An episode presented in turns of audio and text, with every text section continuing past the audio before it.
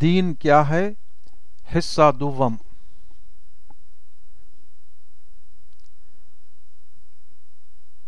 معنی کے بجائے صورتوں کو مطلوب سمجھ لینا۔ اس کی چند مثالیں، مثال نمبر ایک۔ قرآن کی سورہ نمبر چون میں کہا گیا ہے، ولقد یسر نل قرآن ذکر فہل مدکر اس کا ترجمہ کچھ لوگوں نے ان الفاظ میں کیا۔ ہم نے سہل کر دیا قرآن کو حفظ کرنے کے لیے۔ پھر کوئی ہے حفظ کرنے والا؟ اس ترجمے کے مطابق سمجھ لیا گیا کہ اس آیت میں قرآن کو رٹ کر یاد کرنے کی تلقین کی گئی ہے۔ اب بے شمار لوگ قرآن کو رٹنے میں مشغول ہیں اور سمجھتے ہیں کہ وہ اس آیت کے حکم کی تعمیل کر رہے ہیں۔ قرآن کی صورتوں کو یاد کرنا بجائے خود مومن کی ایک ضرورت ہے، مگر یہ ایک حقیقت ہے کہ مذکورہ آیت کا اس قسم کے عمل سے کوئی تعلق نہیں۔ شاہ عبد القادر صاحب نے آیت کا ترجمہ کیا ہے، ہم نے آسان کیا قرآن سمجھنے کو، پھر ہے کوئی سوچنے والا؟ مطلب یہ ہے کہ قرآن میں حقائق دینیا کو مدلل اور قابل فہم انسانی زبان میں پیش کر دیا گیا ہے۔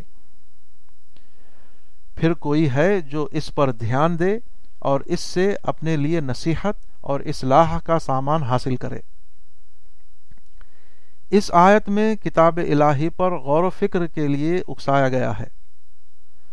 قرآن کے اندر آدمی کے قلب و دماغ کے لیے جو ربانی غذا رکھی گئی ہے اس میں سے اپنا حصہ لینے کی طرف توجہ دلائی گئی ہے۔ مگر ایک مانوی حقیقت کو لفظی تکرار کے معنی میں لے لینے کا نتیجہ یہ ہوا کہ آیت آدمی کے لیے اس قسم کی غذا کا ماخذ نہ رہی۔ وہ الفاظ کو زبانی طور پر رٹنے کی ایک بے کیف عمل کے ہم مانی بن کر رہ گئی۔ مثال نمبر دو۔ حدیث میں ارشاد ہوا ہے من قال لا الہ الا اللہ دقل الجنہ۔ جس نے کہا لا الہ الا اللہ وہ جنت میں جائے گا۔ اس قسم کی روایات میں لفظ قول کو دیکھ کر کچھ لوگوں نے سمجھ لیا کہ بس کلمہ اسلام کا تلفظ ہی جنت میں داخلے کے لیے کافی ہے۔ اس میں شبہ نہیں کہ آدمی کا ایک قول اس کے لیے جنت کا دروازہ کھولتا ہے۔ مگر قول سے مراد ایک حقیقی انسان کا قول ہے، نہ کہ کسی کمپیوٹر کا قول۔ ایک حقیقی انسان کا قول اس کی پوری ہستی سے ٹپکتا ہے، نہ کہ محض حرکت لسانی سے وجود میں آتا ہے۔ ایک بندہ جب فی الواقعہ یہ قول دیتا ہے کہ اللہ کے سوا کوئی الہ نہیں، تو وہ محض کچھ رسمی الفاظ نہیں بولتا۔ وہ اس بات کا اقرار کرتا ہے کہ اس نے خدا کی قدرت کاملہ کے مقابلے میں اپنے عجز کامل کو پا لیا ہے۔ یہ بول اس کی اندرونی ہستی کا لفظی اظہار ہوتا ہے، نہ کہ اس کی حقیقی ہستی سے الگ محض حرکت لسانی کی سطح پر چند کلمات کا تلفظ۔ قول کی یہ حقیقت قرآن و حدیث سے بخوبی واضح ہے۔ مثال کے طور پر سورہ معدہ میں ایک گروہ کا ذکر ہے، جس نے کہا تھا کہ اے ہمارے رب، ہم ایمان لائے، ہمارا نام گواہی دینے والوں میں لکھ لے۔ اس گروہ کے متعلق قرآن میں بتایا گیا ہے کہ ان کے اس قول کی وجہ سے اللہ نے ان کو جنت دے دی۔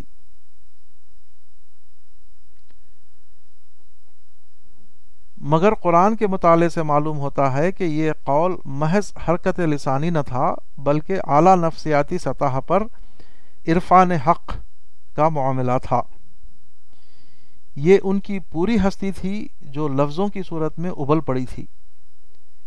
اس قسم کا واقعہ اگرچہ بظاہر ایک قولی اقرار ہوتا ہے، مگر حقیقتاً وہ کائنات کا سنجیدہ ترین معاملہ ہوتا ہے، جس کے ایک سرے پر عاجز اور حقیر بندہ ہوتا ہے اور اس کے دوسرے سرے پر وہ قادر مطلق ہستی ہوتی ہے، جس کی تجلیات کو پہاڑ بھی برداشت نہیں کر سکتے۔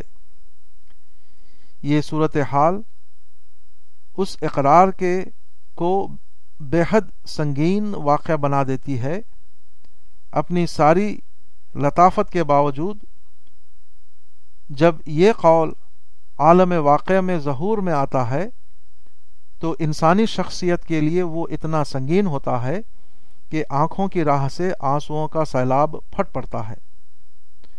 ترا آیونہم تفید من الدمع مما عرف من الحق۔ وہ اقرار ایمان جو آدمی کو جنت کا مستحق بناتا ہے، قرآن و حدیث کے مطابق آدمی کی پوری ہستی کا نذرانہ ہے۔ مگر اس سے یہ مفہوم نکال نکال لیا گیا کہ زبان سے کلمہ اسلام کا تلفظ کرو اور سیدھے جنت میں پہنچ جاؤ۔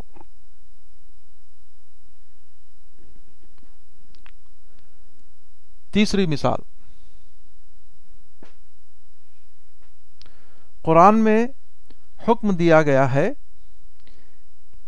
یا ایوہ الذین آمنوا اذکروا اللہ ذکرا کثیرا۔ سورة الاحزاب۔ اے ایمان والو، اللہ کو یاد کرو بہت زیادہ۔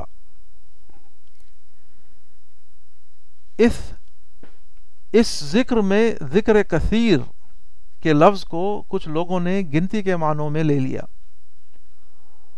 وہ اس فکر میں لگ گئے کہ کتنا زیادہ ذکر ہو تو وہ کثیر کہا جائے گا۔ کچھ لوگوں نے تین سو کا نصاب بنایا۔ کسی نے پچاس ہزار کا، کسی نے ایک لاکھ کا۔ اس طرح کے عددی نصاب کا یہ بھی تقاضا تھا کہ ذکر کے لیے کوئی متعین لفظ یا فقرہ ہو، کیونکہ الفاظ کے تعین کی صورت ہی اس کا اندازہ کیا جا سکتا ہے کہ مقررہ نصاب کا عدد پورا ہوا یا نہیں۔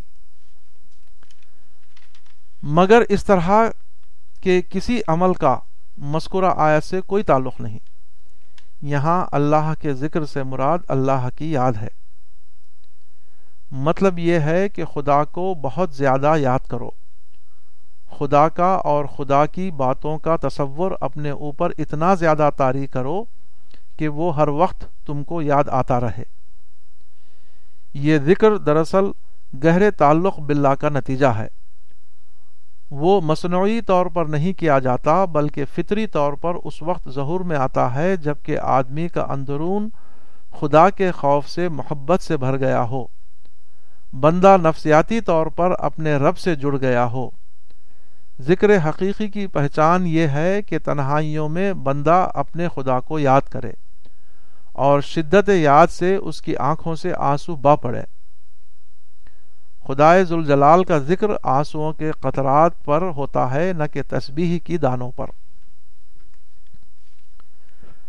قرآن کا ایک حکم جس میں روح کو تڑپانے اور قلب کو پگھلانے کا سامان تھا، اس کو ورزش لسان کے ہم مانی سمجھ لیا گیا۔ جو قلب کو صرف سخت کرنے والا ہے، نہ کہ وہ لطافت احساس کے اس مقام کو پہنچائے جس کو ذکر کہا گیا ہے۔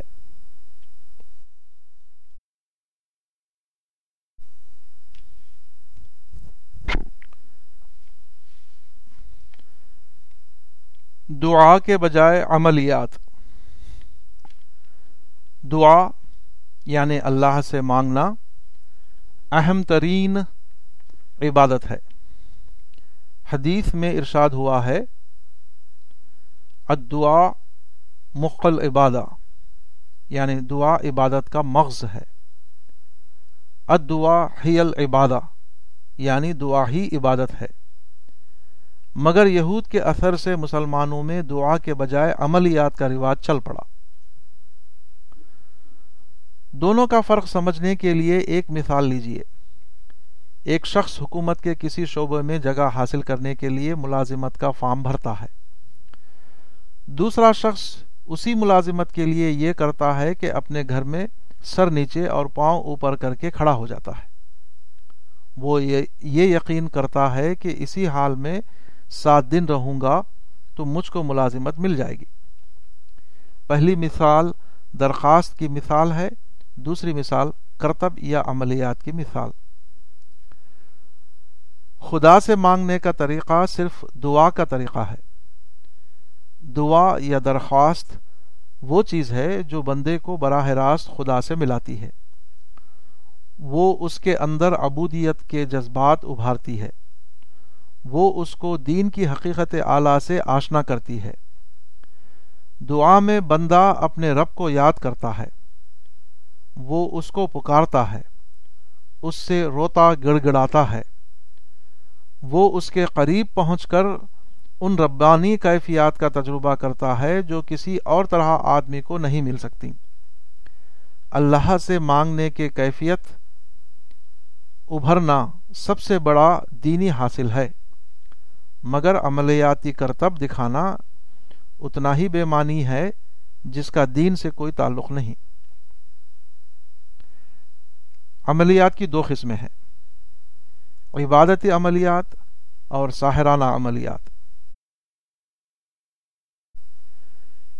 عبادتی عملیات سے مراد وہ طریقے ہیں جن کے متعلق یقین کر لیا گیا ہے کہ ان کو دوہرا لینے سے آخرت کی نعمتوں کے دروازے آدمی کے اوپر کھل جاتے ہیں۔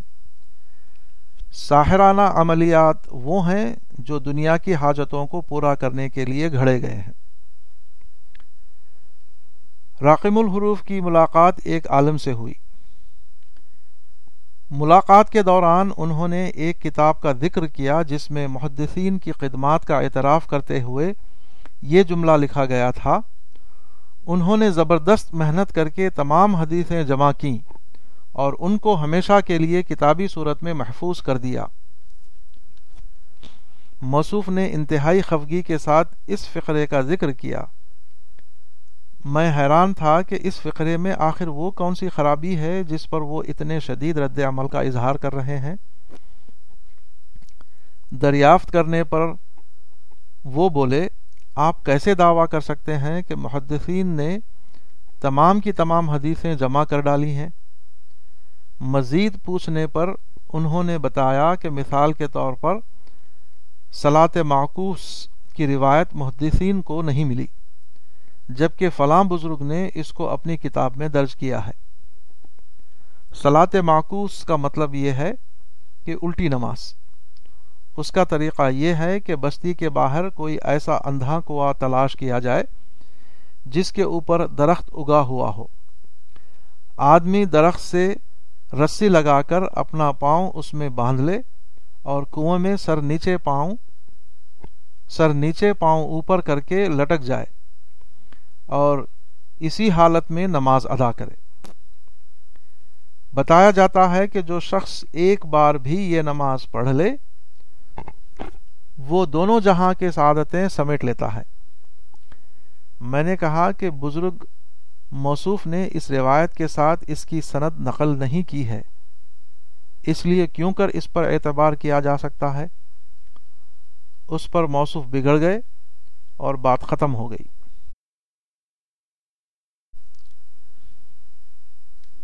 بعد کے دور میں خصوصاً متصوفانہ حلقوں میں مسلمانوں کے درمیان بہت سے عملیاتی طریقے رائج ہوئے۔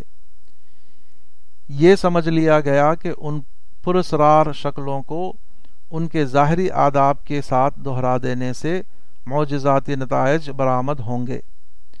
اس قسم کے عملیات نے خدا کے دین کو اس سطح پر پہنچا دیا جہاں روایتی کہانی کا تلسماتی خزانہ تھا۔ وہ سم سم کہنے سے کھلتا تھا۔ دوسرا، کوئی لفظ مثلا جم جم یا دم دم کہنے سے نہیں کھلتا تھا۔ اسی طرح، گویا اسلام کے بھی کچھ منتر یا کرتب تھے۔ آدمی نے اگر ان کو ظاہری صحت کے ساتھ دہرا دیا تو اس کے بعد نجات اور سعادت کے تمام دروازے اس کے لیے کھل جائیں گے۔ ٹھیک ویسے ہی جیسے سم سم کہنے سے تلسماتی خزانے کے دروازے کا کھل جانا۔ مگر یہ وہ اسلام ہے جو دوسری قوموں کے اثر سے لیا گیا ہے۔ قرآن و حدیث کے اسلام سے اس کا کوئی تعلق نہیں۔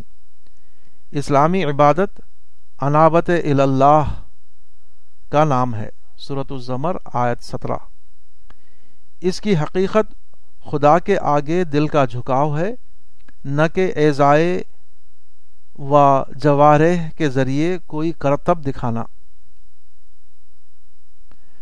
قرآن میں ساحرانہ عملیات کو کفر کہا گیا تھا۔ صورت البقرہ، آیت ایک سو دو۔ مگر ایک خوبصورت تعویل کر کے اس کو اسلام میں داخل کر لیا گیا۔ مولانا اشرف علی تھانوی مسکرہ آیت کے ذیل میں لکھتے ہیں شہر میں اگر کلمات کفریہ ہوں، مثل استعانت با شیاطین یا کواکب وغیرہ، تب تو کفر ہے۔ اور اگر کلمات مباح ہوں، تو اگر کسی کو خلاف اذن شرعی کسی قسم کا زہر ضرر پہنچایا جائے اور کسی غرض ناجائز میں استعمال کیا جاوے، تو فسق اور معصیت ہے۔ اور اگر ضرر نہ پہنچایا جاوے، نہ اور کسی غرض ناجائز میں استعمال کیا جاوے، تو اس کو عرف میں سحر نہیں کہتے، بلکہ عمل یا تعویذ گنڈے کہتے ہیں اور وہ مباح ہے۔ تفسیر بیان القرآن۔ اس تعویل کا نتیجہ یہ ہوا کہ قرآن جو فلاح آخرت کا راستہ دکھانے کے لیے آیا تھا اس کو فلاح دنیا کا موضوع بنا لیا گیا۔ ہر قسم کے دنیاوی مقاصد میں قرآن کو استعمال کیا جانے لگا۔ اسرائیلی روایت کے تحت عملیات کا جو علم سینہ بسینہ چلا آ رہا تھا، اس کے علاوہ خود کتاب محفوظ بھی طرح طرح کے عملیاتی نسخوں کا قیمتی ماخذ بن گئی۔ اعمال قرآنی کے نام پر مسلمانوں نے جو سفلی طریقے رائج کیے ان میں سے ایک وہ ہے جس کو قرآن صورتوں کے خواص کہا جاتا ہے۔ یہ خواص سب کے سب دنیاوی نوعیت کے ہیں، حتیٰ کہ یہود کی تقلید میں ہر سورے کے اعداد مقرر کیے گئے ہیں اور ان کے نقوش بنا کر حاجات دنیا میں استعمال کیا جاتا ہے۔ بے شمار لوگوں نے تعویز گنڈوں کی دکانیں کھول لی ہیں اور قرآن کو ایک تجارت بنا کر رکھ دیا ہے۔ مثال کے طور پر کہا جاتا ہے کہ سورہ مریم کے اعداد دو لاکھ نناوے ہزار چھ سو چالیس ہیں۔ اس کے اعداد کا نقش ایک بنا لیا گیا ہے جو آپ کتابوں میں دیکھ سکتے ہیں۔ ایک بہت بڑے بزرگ لکھتے ہیں، اگر باغ ویران شدہ میں درختوں کے ساتھ سورہ مریم کا یہ نقش باندھ دیں تو باغ گلہائے شگفتہ اور سمر سے بھرپور ہو جائے۔ ان اعمال کے نتیجے میں نہ صرف قرآن ایک سستا دنیاوی نسخہ بن کر رہ گیا، بلکہ وہ قوم کے اندر توہمات پیدا کرنے کا سبب بن گیا۔ کیونکہ اس قسم کے نقش تعویذ سے کبھی کوئی ویران باغ پھولوں اور پھلوں سے لدا ہوا چمن نہیں بن سکتا۔ مزید یہ کہ جس قوم میں اس قسم کی عملیات کا رواج ہو جائے، اس کے اندر کبھی صحیح معنوں میں خدا پرستانہ مزاج پیدا نہیں ہو سکتا۔ آدمی جب دعا کرتا ہے تو وہ اللہ سے مانگتا ہے۔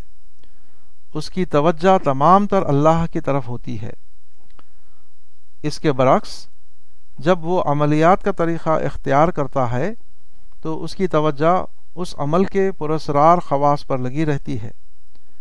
دعا میں آدمی اللہ سے جڑتا ہے اور عملیات میں خود عملیات سے یا ان پرسرار اسباب سے جن کے متعلق اس کا گمان ہوتا ہے کہ وہ عملیات کے پیچھے کام کر رہے ہیں۔ سلاط التسبیح اور ختم خواجگان سے لے کر نقش تعویز تک جو بے شمار عملیات مسلمانوں میں رائج ہوئے، انہوں نے دین خداوندی کو دین یہودیت بنا کر رکھ دیا ہے۔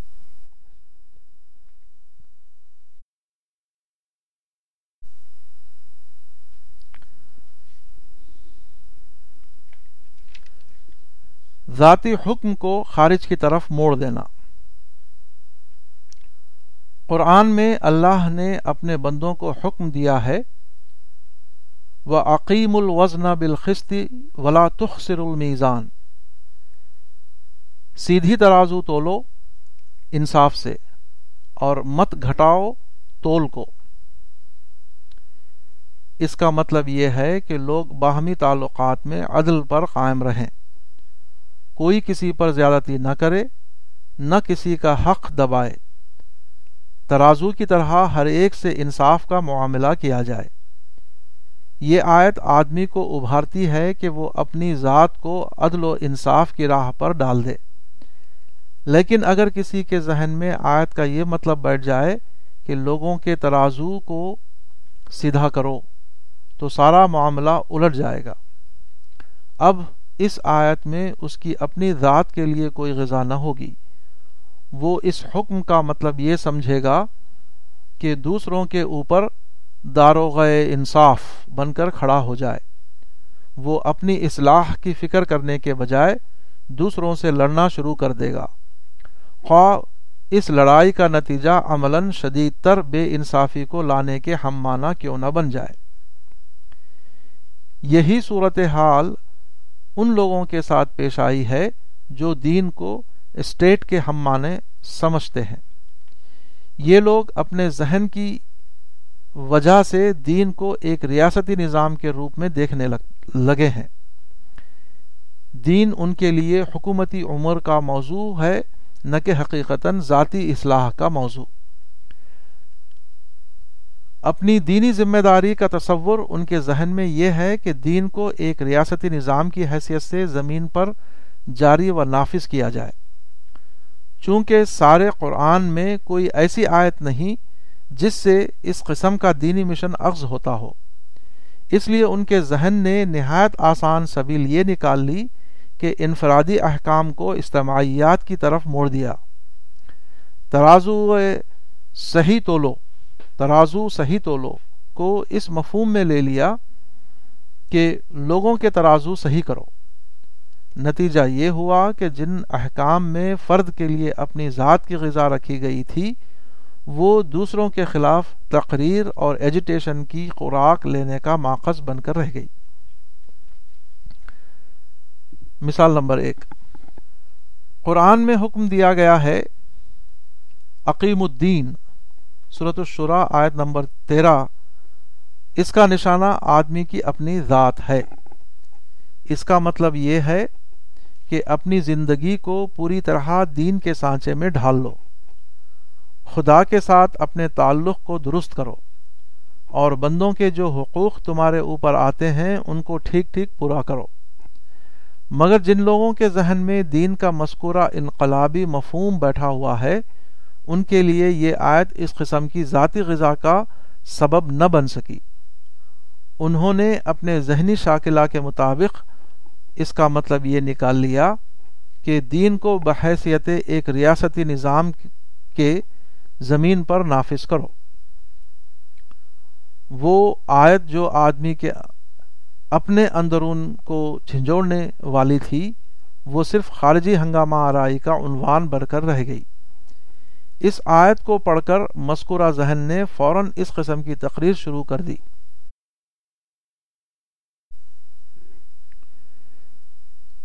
قرآن مجید کو جو شخص بھی آنکھ کھول کر پڑھے گا، اسے یہ بات صاف نظر آئے گی کہ یہ کتاب اپنے ماننے والوں کو کفر اور کفار کی ریت فرض کر کے مغلوبانہ حیثیت میں مذہبی زندگی بسر کرنے کا پروگرام نہیں دے رہی ہے۔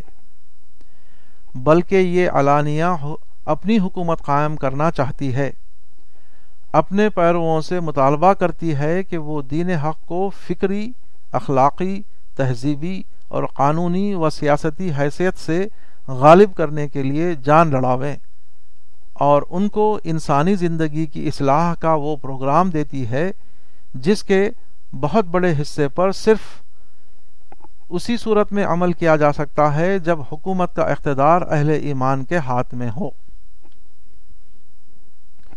یہ تقریر صرف اس لیے وجود میں آئی کہ وہ حکم جس کا مطلب تھا دین پر قائم ہو، اس کو اس معنی میں لے لیا گیا کہ دین کو دوسروں کے اوپر قائم کرو۔ مثال نمبر دو۔ قرآن میں حکم دیا گیا ہے یا ایوہ الذین آمنو کونو قوامین بالقسط۔ سورة النساء، آیت 135 اس آیت کا مطلب یہ ہے کہ اے ایمان لانے والو، تم میں سے ہر شخص انصاف کو اختیار کرو، عدل کی روش پر خوب خوب قائم ہو جاؤ۔ اس حکم کا نشانہ آدمی کی اپنی ذات ہے۔ وہ انسان کو خود اپنی اصلاح کے بارے میں پوری طرح متحرک کرنا چاہتی ہے۔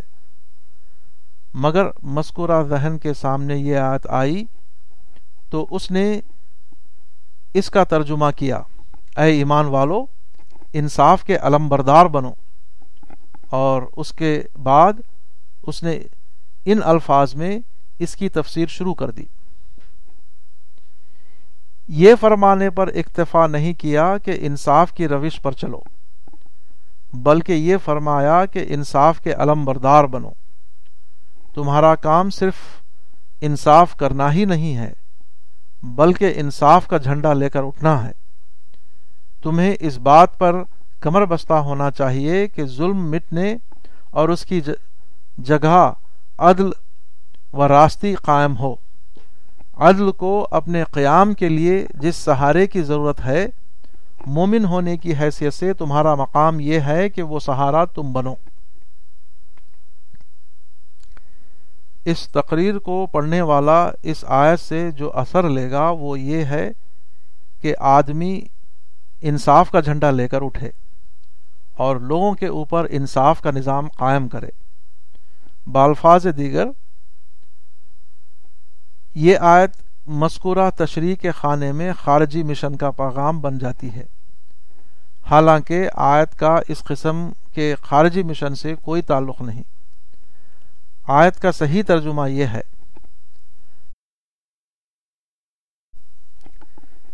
اے ایمان والو، انصاف پر خوب قائم رہنے والے بنو۔ یہ آیت ہر بندہ مومن کو ذاتی طور پر خطاب کر رہی ہے اور اس کو خدا کا یہ پیغام پہنچا رہی ہے کہ تم اپنی زندگی کے معاملات میں انصاف کی روش پر قائم رہنے کا زیادہ سے زیادہ اہتمام کرو۔ اپنے آپ کو انتہائی حد تک انصاف کا عامل بناؤ۔ آیت کے اگلے الفاظ مزید تاکید کر رہے ہیں کہ جب کسی سے اختلاف ہو جائے، اس وقت بھی انصاف کی روش کو نہ چھوڑو۔ ایک حکم الہی جس میں ہدایت کی ذاتی غذا تھی، زاویہ نگاہ بدل جانے کی وجہ سے وہ خارجی دنیا کے خلاف تقریری کمال دکھانے کا عنوان بن گیا۔ مثال نمبر تین۔ قرآن میں ارشاد ہوا ہے، یا ایوہ الذین آمنوا دخلوا فی السلم کافتن سورة البقرہ، آیت دو سو آٹھ۔ یہ آیت بھی اہل ایمان کو انفرادی طور پر خطاب کر رہی ہے اور ہر شخص سے کہہ رہی ہے کہ تم اپنی زندگی کو اسلام کے رنگ میں رنگ لو، اپنے عقائد اور اپنے اخلاق و معاملات میں اسلامی تعلیمات کو پوری طرح اختیار کر لو۔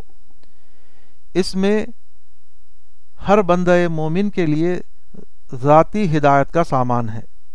اس آیت میں ہر شخص ہر شخص اپنے رب کو اپنے آپ سے خطاب کرتے ہوئے پاتا ہے۔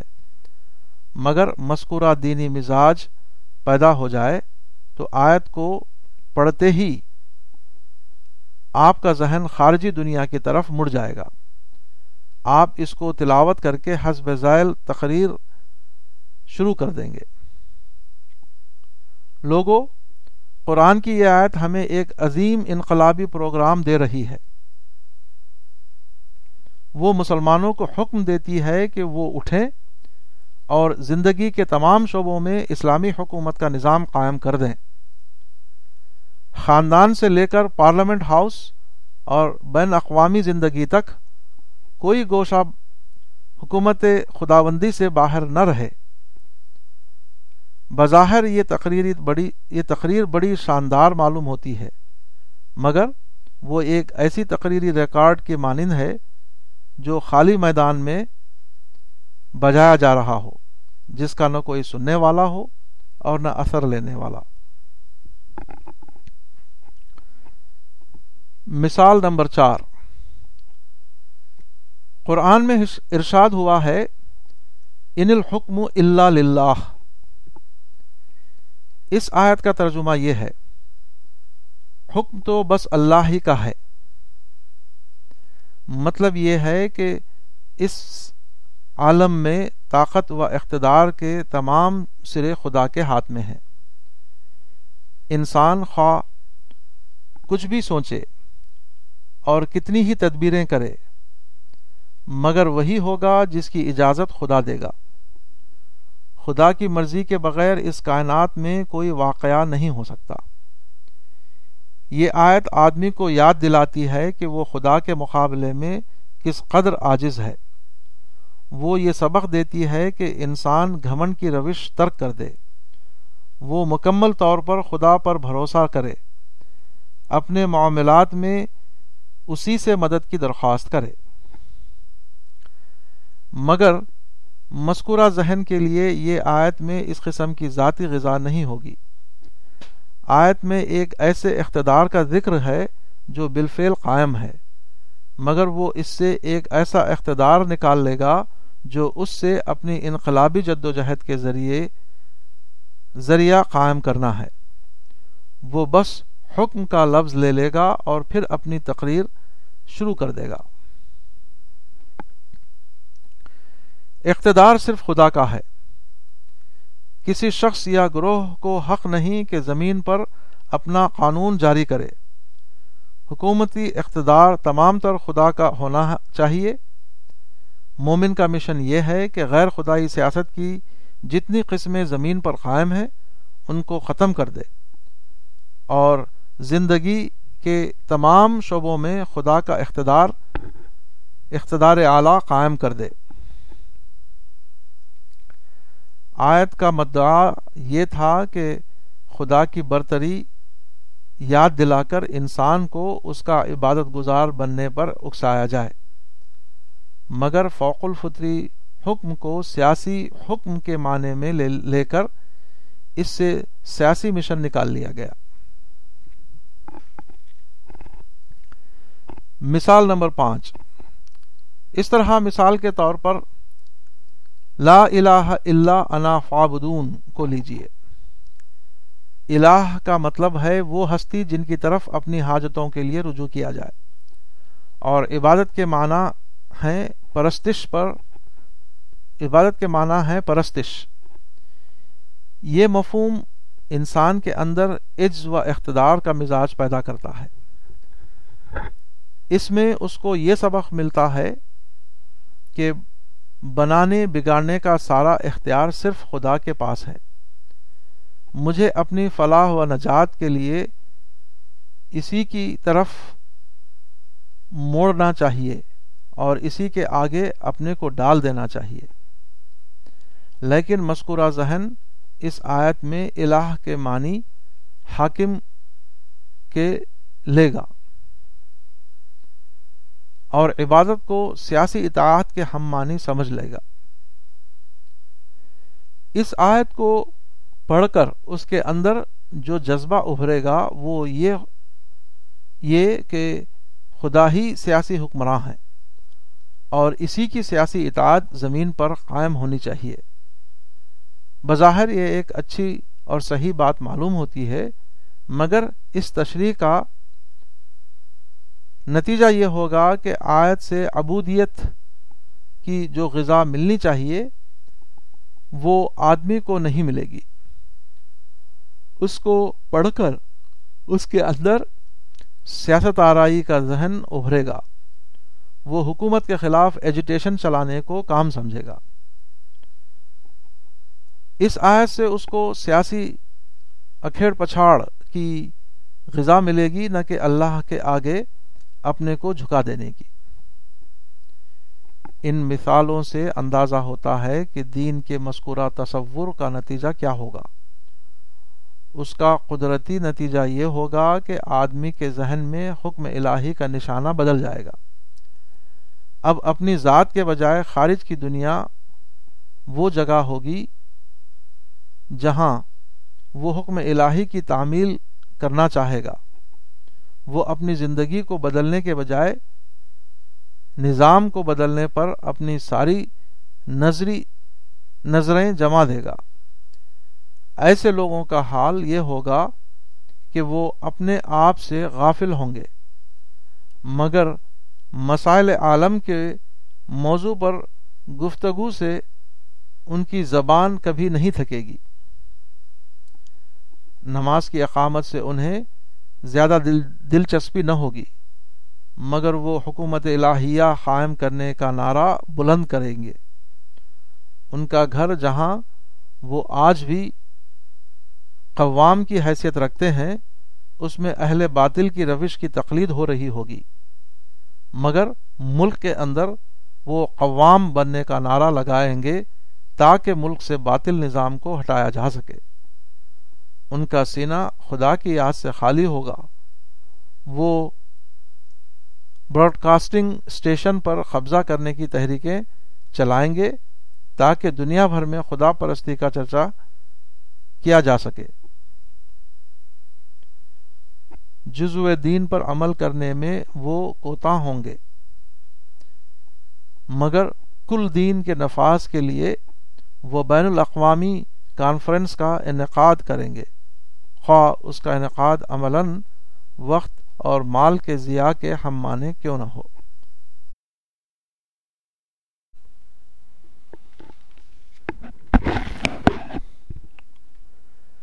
دینی اتحاد کے بجائے دینی اختلاف۔ نبی صلی اللہ علیہ وسلم نے تنبیہ فرمائی تھی کہ سابق اہل کتاب بہتر فرقوں میں بٹ گئے۔ تم لوگ ترہتر فرقوں میں بٹ جاؤ گے۔ یہ تنبیہ آج واقعہ بن چکی ہے۔ مسلمانوں میں مختلف ناموں سے بے شمار فرقے اور جماعتیں وجود میں آ گئی ہیں۔ ہر ایک نے اپنا علیحدہ تنظیمی ڈھانچہ بنا رکھا ہے۔ ہر ایک کا اپنا لٹریچر ہے۔ حتیٰ کہ اپنی اپنی شرحیں اور تفسیریں تیار کر کے ہر ایک نے اپنا قرآن و حدیث بھی الگ کر لیا ہے۔ یہ صورت حکم الہی کے سراسر خلاف ہے۔ اللہ نے دینی اتحاد کی تاکید فرمائی تھی۔ صورت العمران، آیت ایک سو تین۔ ہم نے اس کو دینی اختلاف میں تبدیلی کر لیا۔ ایسی صورت میں کیسے ممکن ہے کہ اللہ کی رحمتیں اور نصرتیں ہمارے اوپر نازل ہوں؟ دینی اختلاف پیدا ہونے کی وجہ ہمیشہ ایک ہی رہی ہے۔ دین کے کسی اضافی جز کو اعتقاداً یا عملاً وہ اہمیت دینا جو دین کے حقیقی اور اساسی جز کو ہونی چاہیے۔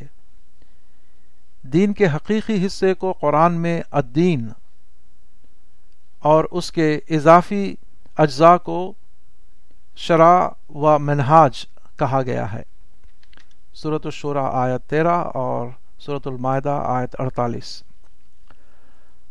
الدین سے مراد وہ ابدی تعلیمات ہیں جو تمام پیغمبروں کو یکساں طور پر دی جاتی رہیں۔ مثلا توحید، اخلاص وغیرہ۔ شرح سے مراد قانونی تفصیلات اور منہا سے مراد پیغمبر کی سنت یا تعمل ہے۔ یہ تفصیلات اور تعمل وقتی حالات کے تابع ہوتے ہیں۔ اس لیے ان میں مختلف انبیاء کے یہاں فرق پایا جاتا ہے۔ قرآن میں حکم دیا گیا ہے کہ صرف پہلی چیز کو مدار دین قرار دو۔ دوسرے امور میں توسیع کا طریقہ اختیار کرو۔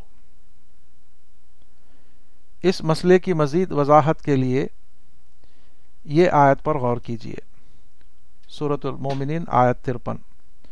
اے پیغمبرو، پاکیزہ چیزیں پاکیزہ چیزیں کھاؤ اور نیک کام کرو۔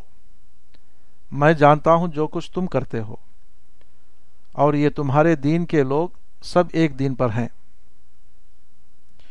اور میں تمہارا رب ہوں، سو مجھ سے ڈرو۔ اس آیت کے مطابق وہ واحد دین جو تمام پیغمبروں کے درمیان متفقہ علیہ ہے، یہ تھا خوراک میں حلال و حرام کا لحاظ رکھنا، نیک عمل کرنا، اللہ کو علیم و خبیر جانتے ہوئے زندگی گزارنا، اللہ کو اپنا رب اور آقا بنانا، صرف اللہ سے ڈرنا۔ بعض دوسری آیتوں میں چند اور چیزوں کا اضافہ ہے۔ مثلا حنیفیت انابت اللہ نماز، روزہ، شرک سے پرہیز۔ صورت الروم آیت اکتیس۔ اوپر کی آیت میں عمل صالح، ان سب چیزوں کے لیے جامع لفظ ہے۔ عمل صالح میں مذکورہ متعین اعمال کے علاوہ وہ تمام چیزیں بھی شامل ہیں جو قرآن کی دوسری آیات سے بالفاظ سریح ثابت ہوتی ہیں۔ مثلا روزہ، عدل ترک ظلم وغیرہ۔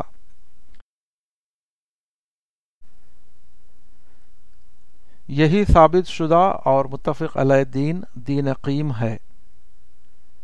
اور دین میں اصل اہمیت انہی چیزوں کی ہے۔ انہی کو مدار دعوت بنانا ہے۔ اور انہی کی بنیاد پر امر و نہیں کی مہم چلانا ہے۔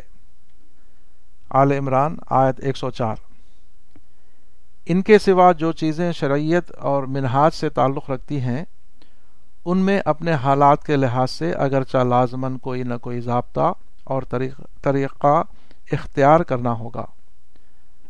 مگر اپنی نوعیت کے اعتبار سے ان کی حیثیت ہمیشہ اضافی ہوگی۔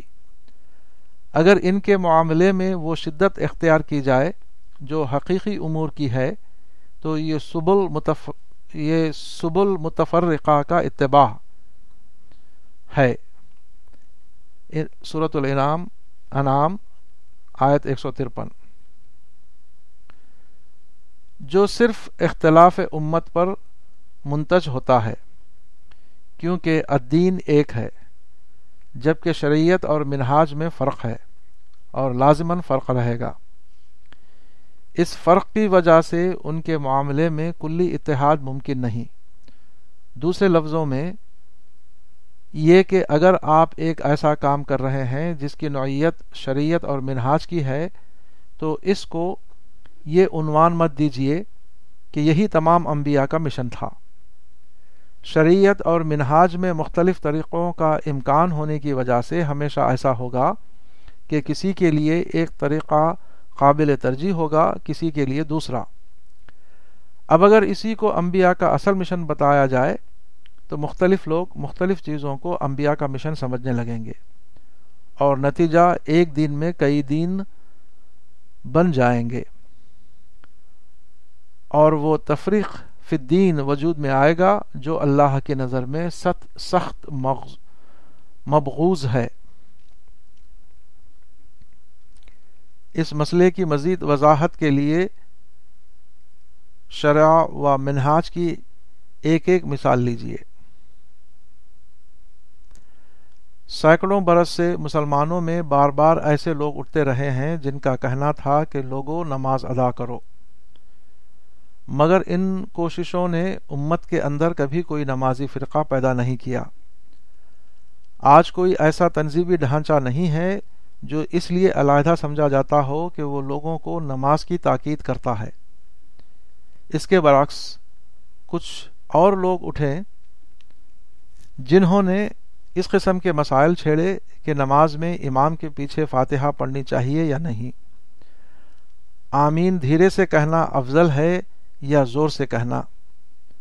رفع یدین کے ساتھ نماز درست ہے یا اس کے بغیر۔ اس قسم کے بحثوں نے ملت کو فرقوں میں بانٹ دیا۔ الگ الگ مدرسے، الگ الگ مسجدیں، الگ الگ جماعتی حلقے وجود میں آ گئے۔ اس کی وجہ یہ تھی کہ جو مسئلہ شرح کی نوعیت کا تھا، اس کو انہوں نے الدین کی حیثیت دے دی۔ دین کا وہ حصہ جس میں ایک سے زیادہ طریقوں کی گنجائش تھی، اس کو دین کے اس حصے کے مانند بنانا چاہا جس میں کوئی ایک ہی طریقہ درست ہوتا ہے۔ اب منہاج کی ایک مثال لیجیے۔ مسلمان قرون اول سے لے کر اب تک ہر دور میں حکمرانوں سے نبرد آزما رہے ہیں۔ مگر ایسا کبھی نہیں ہوا کہ ان سیاسی مقابلوں کی وجہ سے امت میں کوئی علیحدہ فرقہ بن گیا ہو جو اس حیثیت سے جانا جاتا ہو کہ مسلم سیاسی فرقہ ہے۔ ساری تاریخ میں صرف دو مستثنا مثالیں ملتی ہیں۔ ایک شیعہ، دوسرے وہ لوگ جو موجودہ زمانے میں اپنے کو حکومت الہیہ کا علم بردار کہتے ہیں۔ شیعہ گروہ پہلی صدی ہجری میں اسلامی سیاست کا جھنڈا لے کر اٹھا۔ مگر اس کی سیاست دوسرے سیاسی لوگوں سے بنیادی طور پر مختلف تھی۔ دوسرے لوگوں نے سیاست کو صرف سیاست بالفاظ دیگر عملی ضرورت کے اعتبار عملی ضرورت کے طور پر اختیار کیا، جبکہ شیعہ حضرات نے سیاست کو مستقل عقیدہ قرار دیا۔ سیاست اپنی نوعیت کے اعتبار سے منہاج کے ذیل کی چیز تھی، جس کی صورت وقتی حالات کے لحاظ سے متعین ہوتی ہے۔ مگر شیعہ گروہ نے سیاست کو الدین کی طرح دائمی حکم ثابت کرنا چاہا۔ خاص طرح کے مزاج کے سوا عام لوگ ان سے اتفاق نہیں کر سکتے تھے۔ نتیجہ یہ ہوا کہ امت کے اندر ایک نیا فرقہ وجود میں آ گیا۔ موجودہ زمانے میں جو لوگ حکومت الہیہ کے علم بردار ہیں، وہ ایک اور انداز سے اسی غلطی کے مرتکب ہوئے ہیں۔ ان کا کہنا ہے کہ مسلمان کی دائمی ذمہ داری ہے کہ وہ اسلام کا سیاسی نظام قائم کرنے کے لیے اپنی جان لڑائے۔ کیونکہ یہی اصل دینی مشن ہے اور اسی کے لیے خدا نے اپنے تمام رسول بھیجتے ہیں، بھیجے ہیں۔ اسلامی حکومت بجائے خود یقیناً ایک مطلوب چیز ہے، مگر وہ منہاج کے ذیل کی چیز ہے، نہ کہ الدین کی ذیل کی چیز۔ وہ دین کا اضافی جز ہے، نہ کہ حقیقی جز۔ یہ کوئی علل اطلاق مشن نہیں ہے، بلکہ وقتی حالات یہ طے کرتے ہیں کہ اس سلسلے میں اہل ایمان کی کیا ذمہ داری ہے۔ چنانچہ سارے قرآن میں کوئی ایک آیت ایسی نہیں ہے جس میں بالفاظ دیگر سریح اس طرح کا حکم دیا گیا ہو، اس کو انبیاء کا مشن بتایا گیا ہو۔ ایسی حالت میں خاص طرح کی ذہنی افطاد کے لوگ ہی اس اپج کا ساتھ دے سکتے تھے۔ نتیجہ یہ ہوا کہ جو لوگ اس عقیدے کے گرد جمع ہوئے، وہ عام امت سے ایک الگ قسم کا سیاسی فرقہ بن کر رہ گئے۔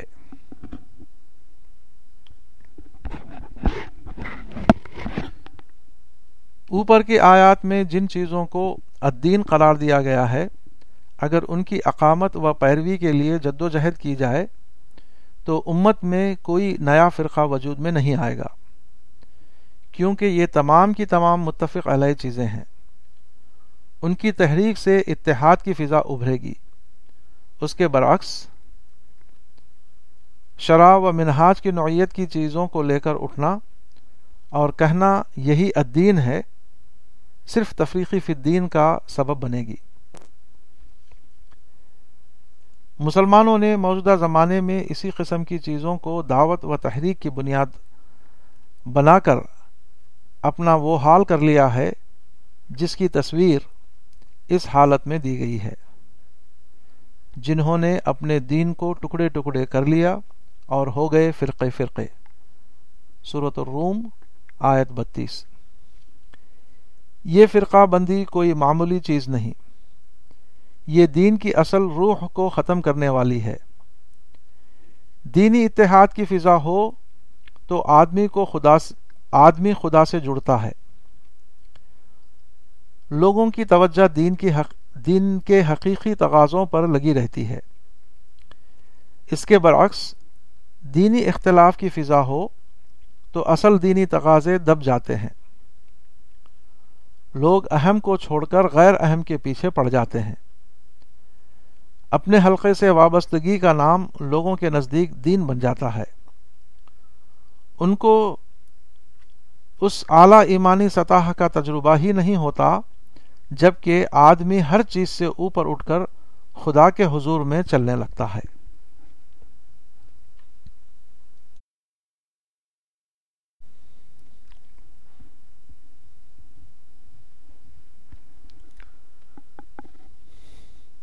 ورنہ ہم سنت الہی کی زد میں آ جائیں گے۔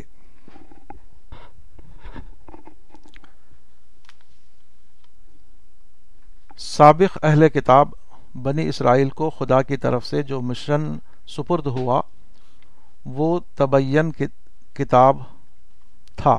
آل عمران، آیت ایک سو ستیاسی۔ یعنی اللہ کے بندوں کو اللہ کا پیغام پہنچانا۔ بعد کے دور میں جب ان پر زوال آیا تو وہ اس کام کو چھوڑ کر دوسری راہوں پر چل پڑے۔ تاہم، اپنے نعروں اور تقریروں میں اب بھی وہ تورات ہی کی زبان استعمال کرتے تھے۔ گویا کہ وہ جو کچھ کر رہے ہیں، اقامت تورات کے لیے کر رہے ہیں۔ ٹھیک ویسے ہی جیسے موجودہ زمانے کے یہودیوں کی سہونی تحریک تمام تر ایک قومی تحریک ہے۔ مگر اس کے رہنما اپنی تقریروں اور تحریروں میں تورات کے حوالے دیتے ہیں۔ ایک ایسا کام جس کا خدائی تعلیمات سے کوئی تعلق نہیں۔ اس کو اس طرح پیش کر رہے ہیں، گویا یہ سب کچھ خدائی احکام کی تعمیل میں کیا جا رہا ہے۔ یہود کے اس طرز عمل پر تبصرہ کرتے ہوئے قرآن میں کہا گیا ہے وہ چاہتے ہیں کہ جو کام انہوں نے نہیں کیا، اس پر ان کی تعریف ہو۔ ان کو عذاب سے بچاؤ میں، ان کو عذاب سے بچاؤ میں نہ سمجھو، اور ان کو دردناک سزا ہوگی۔ صورت عال عمران، آیت ایک سو اٹھاسی۔ یہی معاملہ اس قوم کا ہوتا ہے جس کو خدا کی کتاب کا حامل بنایا گیا ہو۔ بعد کے دور میں جب اس قوم پر زوال آتا ہے اور وہ کتاب اللہ کو ایک کو ایک چھوڑی ہوئی کتاب بنا دیتی ہے، تو یہ چھوڑنا صرف عملاً ہوتا ہے نہ کہ لفظ اس زندگی اور اس کی زندگی اور اس کی سیاست حقیقتاً دوسری راہوں پر چل رہی ہوتی ہے، مگر اس کے رہنما اپنی غیر خدا پرستانہ تحریکوں کو ہمیشہ خدا پرستانہ اصطلاحات میں بیان کرتے ہیں۔ وہ ایک غیر دینی کام پر دین کا کریڈٹ لینا چاہتے ہیں۔ وہ چاہتے ہیں کہ ایک ایسے کام کے لیے ان کی تعریف کی جائے جن کو انہوں نے کیا نہیں۔ اس کی وجہ یہ ہے کہ لمبی مدت گزرنے کی وجہ سے دینی الفاظ اور تصورات اس قوم کی روایت میں شامل ہو جاتے ہیں۔ قومی قیادت کے لیے ضروری ہوتا ہے کہ وہ قوم کی مانوس دینی اصطلاحات میں کلام کریں اس کے بغیر نہ رہنماؤں کا اعتماد قوم کے اندر قائم ہو سکتا اور نہ عوام کا پرجوش تعاون ان کو مل سکتا۔ یہی حال موجودہ زمانے میں مسلم قیادت کا ہوا ہے۔ انہوں نے قومی جذبات کے تحت تحریکیں اٹھائیں۔ اور ان کو اسلام کا تقاضا بلکہ انبیاء کا اصل مشن بتاتے رہے۔ انہوں نے ایک ایسے کام کا کریڈٹ لینا چاہا، جس کو انہوں نے سرے سے انجام ہی نہیں دیا تھا۔ مسلم قیادت نے موجودہ زمانے میں مغربی قوموں کے خلاف سیاسی آزادی کی تحریکیں چلائیں۔ مسلم قیادت نے موجودہ زمانے میں مغربی قوموں کے خلاف سیاسی آزادی کی تحریکیں چلائیں اور ان کو جہاد کا عنوان دیا۔ حالانکہ جہاد خدا کے دین کی اشاعت و تبلیغ کے لیے جد و جہد کا نام ہے، نہ کہ کسی ایسی سیاست کا جس کا مقصد یہ ہو کہ اجنبی حکمرانوں کو ہٹا کر ملکی لوگوں کو اقتدار کے تخت پر بٹھایا جائے۔ انہوں نے سیکولر مقاصد کے تحت متحدہ قومیت کا نعرہ لگایا۔ اور اس کو جائز ثابت کرنے کے لیے صحیفہ مدینہ کا حوالہ دیا۔ حالانکہ یہ صحیفہ مدینہ مدینہ کے اوپر اسلام کے غلبے کا اعلان تھا، نہ کہ کسی مشترکہ سیاسی نظام میں مسلمانوں کی شمولیت کا۔ یہ صحیفہ کوئی دو طرفہ معاہدہ نہ تھا۔ وہ خدا کے پیغمبر محمد صلی اللہ علیہ وسلم کی طرف سے ایک نوشتہ تھا، مہاجرین مہاجرین قریش اور اہل یسرب کے لیے۔ اس میں درج تھا اہل مدینہ کے درمیان جب کسی معاملے میں اختلاف پیدا ہو تو اس کے فیصلے کے لیے خدا اور اس کے رسول سے رجوع کیا جائے گا۔ کسی اکثریت کا سیکولر زمیمہ بننے کی کوشش سے اس صحیفے کا کیا تعلق؟ انہوں نے معاشی اور سماجی حقوق کے حصول کے لیے احتجاج و مطالبات کی تحریک چلائی اور اپنے منشور میں یہ لکھا کہ ہم خیر امت کا کردار ادا کرنے کے لیے اٹھے ہیں۔ حالانکہ جن اقوام کے خلاف وہ حقوق طلبی کی مہم لے کر اٹھے تھے، وہ ان کے لیے مدعوی کی حیثیت رکھتی تھیں اور مدعو قوم سے اجر کا مطالبہ سراسر اسلام کے خلاف ہے۔ انہوں نے انسانی بھائی چارہ اور دنیاوی امن کے لیے تقریری مہم چلائی اور کہا کہ یہی پیغمبر اسلام صلی اللہ علیہ وسلم کا مشن تھا، کیونکہ دور جاہلیت کے حلف الفضول میں آپ شریک ہوئے تھے۔ یہ صحیح ہے کہ مظلوموں کی مدد اور حقداروں کو ان کا حق دلانے کے اس معاہدے میں آپ نے اپنی پندرہ سال کی عمر میں شرکت فرمائی تھی۔ نبوت ملنے کے بعد آپ نے فرمایا، زمانہ اسلام میں بھی اگر مجھے اس کے لیے بلایا جائے تو میں لبائک کہوں گا۔ مگر اولن تو حلف الفضول تقریری دوروں کی کوئی مہم نہ تھی۔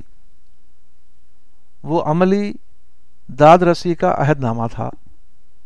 دوسرے نبوت ملنے کے بعد آپ نے خود حلف الفضول کی تجدید نہیں کی، بلکہ اس میں شرکت کو دوسروں کی پکار پر مشروط رکھا۔ اس کی وجہ یہ ہے کہ حلف الفضول بجائے خود ایک جائز اور مطلوب کام ہونے کے باوجود، بہرحال فلاح دنیا کے ذیل کا ایک پروگرام تھا، جبکہ نبوت کا اصل مشن فلاح آخرت کا پیغام ہوتا ہے۔ اسی طرح کچھ قائدین نے اپنے ملک کے مسلم حکمرانوں کو اقتدار سے بے دخل کرنے کی مہم چھیڑ دی اور اعلان کیا کہ شرعیت اسلامی کے نفاذ اور قیادت صالحہ کے قیام کے لیے ہم ایسا کر رہے ہیں۔ حالانکہ سری ہدایات کے مطابق اسلام میں یہ جائز ہی نہیں کہ مسلم حکمرانوں سے سیاسی منازعات کیا جائے۔ اس قسم کی تمام اسلامی مہمیں جن میں مسلمان موجودہ زمانے میں مشغول رہے ہیں، سب کے سب یحبون ان یحمدو بمالم یف کا مصداق ہیں۔ یہ ایک غیر اسلامی کام کے لیے اسلام کا کریڈٹ لینے کی کوشش کی ہے۔ اس قسم کی کوشش ہمیشہ خدا کی نصرت سے محروم رہتی ہے۔ اس لیے خواہ وہ کتنے ہی بڑے پیمانے پر کی جائے، وہ بہرحال بے نتیجہ رہے گی۔ وہ امت کے لیے کسی حقیقی کامیابی کا باعث نہیں بن سکتی۔ بائبل کی روایت کے مطابق دار، دارا بادشاہ پانچویں صدی قبل مسیح کے زمانے میں ایک حجی نبی گزرے ہیں۔ انہوں نے یہود کی بگڑی ہوئی حالت پر ان کو تنبیہ کی۔ انہوں نے تمثیلی زبان میں کہا، رب الافواج یوں فرماتا ہے کہ تم اپنی روش پر غور کرو۔ تم نے بہت سا بویا پر تھوڑا کاٹا اور مزدور اپنی مزدوری سوراخ دار تھیلی میں جمع کرتا ہے۔ تم نے بہت کی امید رکھی اور دیکھو تھوڑا ملا۔ اور جب تم اسے اپنے گھر میں لائے تو میں نے اسے اڑا دیا۔ کیوں؟ اس لیے کہ میرا گھر ویران ہے اور تم میں سے ہر ایک اپنے گھر کو دوڑا چلا جاتا ہے۔ اس لیے نہ آسمان سے اوس گرتی ہے اور نہ زمین اپنا حاصل دیتی ہے۔ باب اول۔ یہی موجودہ دنیا میں مسلمانوں کا انجام ہوا ہے۔ انہوں نے بہت بویا پر تھوڑا کاٹا عالی شان تحریکوں اور دھواں دھار کانفرنسوں کا حاصل عملاً اتنا کم ہوتا ہے کہ ایسا معلوم ہوتا ہے، گویا ہمارا ہر قائد اپنی محنت کی کمائی کو سراخدار تھیلی میں جمع کر رہا ہے۔ شاہ ولی اللہ دہلوی نے احمد شاہ ابدالی کے ذریعے مرہٹوں پر حملہ کرایا۔ سید احمد بریلوی نے سکھوں سے جہاد کیا، مگر عملاً اس کا فائدہ صرف انگریز کو پہنچا۔ سید قطب مصری اور ان کے ساتھیوں نے شاہ فاروق کے خلاف قربانیاں دیں، مگر اس کا فائدہ تمام تر فوجی افسروں کے حصے میں چلا گیا۔ پاکستان میں اسلام پسندوں نے جمہوریت کے ذریعے اسلام کا اقتدار لانے کی، لانے کے لیے تیس سال تک سرفروشی کی۔ مگر اس کا فائدہ مسٹر بھٹو اور جنرل ضیاء الحق جیسے لوگوں کو ملا۔ انیس سو چوالیس میں جامع اظہر سے ایک جلوس نکلا جس کی قیادت شیخ حسن البنا کر رہے تھے۔ ہزاروں پرجوش مسلمانوں نے قاہرہ کی سڑکوں پر لبیک یا فلسطین۔ اے فلسطین، ہم حاضر ہیں کہ نعروں کے ساتھ اسرائیل کے خلاف اپنی جدوجہد کا آغاز کیا۔ پچھلے پینتیس سال میں، بلکہ پچھلے پچاس سال میں اس مہم میں جان و مال کی اتنی زیادہ قربانیاں دی گئی ہیں، جو تین سو سالہ سلیبی جنگوں کی مجموعی قربانی سے بھی زیادہ ہیں۔ مگر فلسطین کا مسئلہ نہ صرف یہ کہ حل نہیں ہوا بلکہ جہاں وہ انیس سو چوالیس میں تھا، آج اس سے کہیں زیادہ دور جا چکا ہے۔ اس مدت میں ہمارے درمیان ایسے قائدین اٹھے جن کو بادشاہوں تک کا تعاون حاصل تھا۔ شاہ ولی اللہ جمال الدین افغانی۔ ہم نے ایسی تحریکیں اٹھائیں جنہوں نے عظیم ترین آبادی والے ملک کے تقریباً تمام مسلمانوں کی تائید حاصل کر لی۔ مسلم لیگ، حتیٰ کہ ہمارے درمیان ایسی بھی تحریکیں اٹھیں جن کو تمام عالم اسلامی کی مشترکہ حمایت حاصل تھی۔ فلسطینی تحریک۔ اس کے باوجود صورت حال میں کوئی تبدیلی نہ ہو سکی۔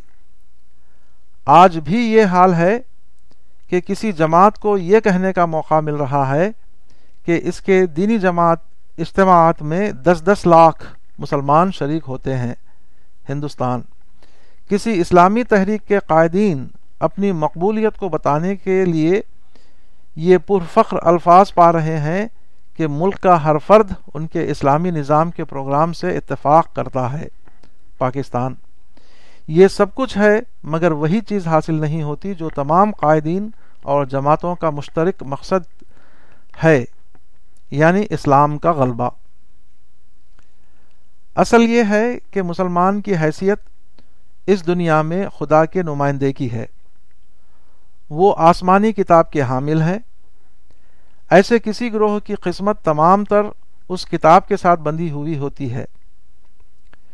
خدا کی نظر میں ان کی قیمت اسی وقت ہے جبکہ وہ دنیا کی قوموں کے سامنے خدا کی کتاب کا اعلان و اظہار کر رہے ہوں۔ اس کام کو چھوڑنے کے بعد وہ خدا کی نظر میں اسی طرح بے قیمت ہو جائیں گے جس طرح پچھلے حاملین کتاب بے قیمت ہو گئے۔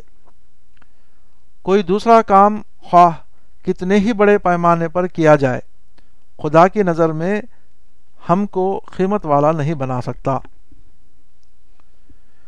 انیس سو باسٹھ میں چین نے ہندوستان کی مشرقی سرحد پر حملہ کیا۔ چینی فوجیں آسام کے علاقے میں گھس آئیں۔ اس وقت تیز پور آسام میں جو ہندوستانی کمشنر تھا، وہ اپنا دفتر چھوڑ کر بھاگ گیا اور اپنے وطن میں آ کر اپنے بیوی بچوں کے ساتھ مقیم ہو گیا۔ حکومت کو معلوم ہوا تو اس نے کمشنر کو اس کے گھر سے گرفتار کر لیا۔ اس پر سرکاری ڈیوٹی چھوڑنے کا مقدمہ چلا گیا، چلایا گیا اور اس کو سخت سزا دی گئی۔ بچوں میں رہنا، اپنے گھر کا انتظام سنبھالنا عام آدمیوں کے لیے کوئی غلط بات نہیں۔ مگر کمشنر کے لیے یہی بات ناقابل معافی جرم بن گئی۔ کیونکہ کمشنر کی قیمت تیز پور میں تھی، گھر کے اندر نہ تھی۔ اگر وہ اپنے ڈیوٹی کے مقام پر جمع رہتا، تو اس وقت وہ حکومت کا نشان ہوتا، بلکہ وہ حکومت کے لیے عزت کا سوال بن جاتا۔ حکومت اس کو بچانے کے لیے اپنی پوری طاقت لگا دیتی۔ مگر جب اس نے اپنی وہ جگہ چھوڑ دی جہاں اس کو رکھا گیا تھا، تو حکومت کی نظر میں اس نے اپنی قیمت کھو دی۔ اب وہ ہر حال میں مجرم تھا۔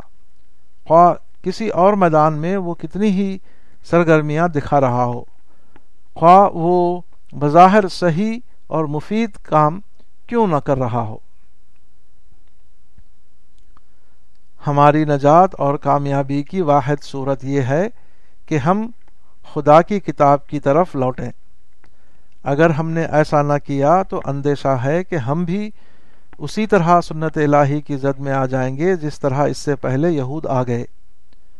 اور اس کے بعد نہ دنیا میں ہماری کوئی قیمت ہو اور نہ آخرت میں۔ دوسرے دوسرے کاموں کو دعوت قرآن اور احیاء سنت کا نام دینا صرف ہمارے وزن بوجھ میں اضافہ کرتا ہے۔ وہ کسی بھی حال میں ہماری نجات کا سبب نہیں بن سکتا۔